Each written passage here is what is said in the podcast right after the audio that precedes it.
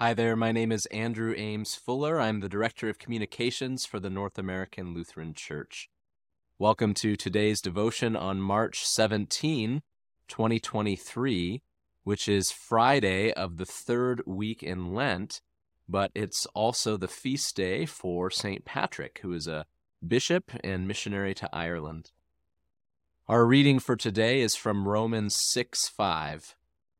For if we have been united with him in a death like his, we shall certainly be united with him in a resurrection like his. Here ends the reading. The Lenten season is a time for reflection and spiritual growth. We are encouraged to draw near to God and to be mindful of his presence in our lives. One way to do this is to explore the writings and lives of spiritual leaders like St. Patrick, especially meditating on the powerful prayers they left behind. St. Patrick's breastplate is one such prayer that has been used for centuries to draw the faithful closer to God.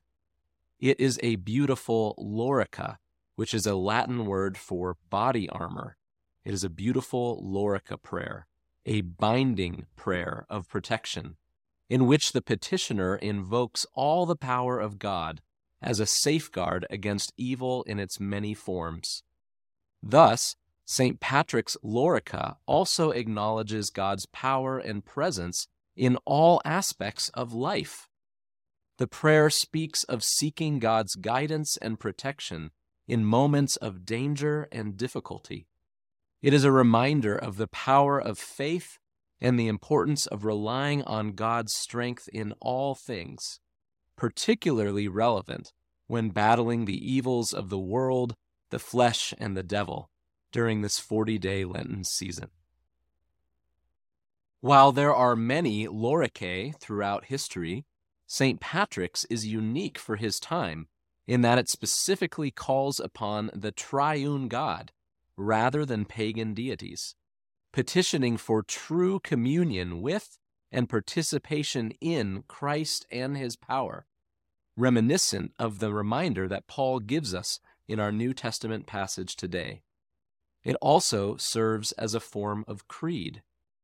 One translation renders the beginning of the prayer, I arise today through a mighty strength, the invocation of the Trinity, through belief in the threeness, through confession of the oneness of the creator of creation. This is such a powerful reminder that we are called to draw closer to God during Lent, to rely on His strength and guidance as we journey toward Easter. St. Patrick's breastplate is a beautiful reminder of the power of faith and prayer it encourages us to seek. St. Patrick's breastplate is a beautiful reminder of the power of faith and prayer. It encourages us to seek God's protection and guidance in times of difficulty and to trust in His power and strength. As we reflect on this powerful prayer during the Lenten season, may we remember the importance of drawing close to God seeing his presence as God with us and relying on his strength and guidance. There are many musical adaptations of St. Patrick's breastplate. An excellent paraphrase of the first half of the prayer by Cecil F. Alexander can be found as I bind unto myself today in the Lutheran Book of Worship on number 188. However, there are other modern adaptations as well, most notably Christ Be With Me by David Gungor and John Arndt, who collectively are known as the band The Brilliance, as well as The Lorica by Steve Bell, who is a friend to the NALC and has been a musical performer at several NALC convocations. Hmm. As we close today, I'm going to pray the prayer the Lorica of St. Patrick. I hope you'll listen to these words and meditate on them with me. I bind to myself today the strong power of the invocation of the Trinity, the faith of the Trinity in the unity, the creator of the elements. I bind to myself today the power of the incarnation of Christ with that of his baptism, the power of the crucifixion with that of his burial, the power of the resurrection with the ascension, the power of the coming of the sentence of judgment.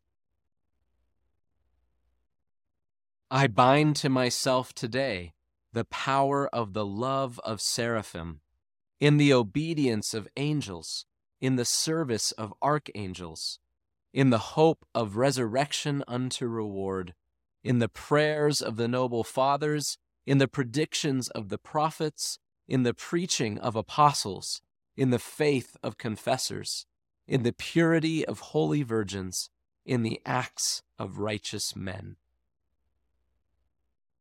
I bind to myself today the power of heaven, the light of the sun, the whiteness of snow, the force of fire, the flashing of lightning, the velocity of wind, the depth of the sea, the stability of the earth, the hardness of rocks. I bind to myself today the power of God to guide me, the might of God to uphold me, the wisdom of God to teach me, the eye of God to watch over me, the ear of God to hear me, the word of God to give me speech, the hand of God to protect me, the way of God to prevent me, the shield of God to shelter me, the host of God to defend me against the snares of demons, against the temptations of vices, against the lusts of nature, against every man who meditates injury to me, whether far or near, with few or with many. I have set around me all these powers against every hostile savage power directed against my body and my soul, against the incantations of false prophets, against the black laws of heathenism, against the false laws of heresy, against the deceits of idolatry, against the spells of smiths and druids, against all knowledge that binds the soul of man. Christ, protect me today against poison, against burning, against drowning, against wound, that I may receive abundant reward.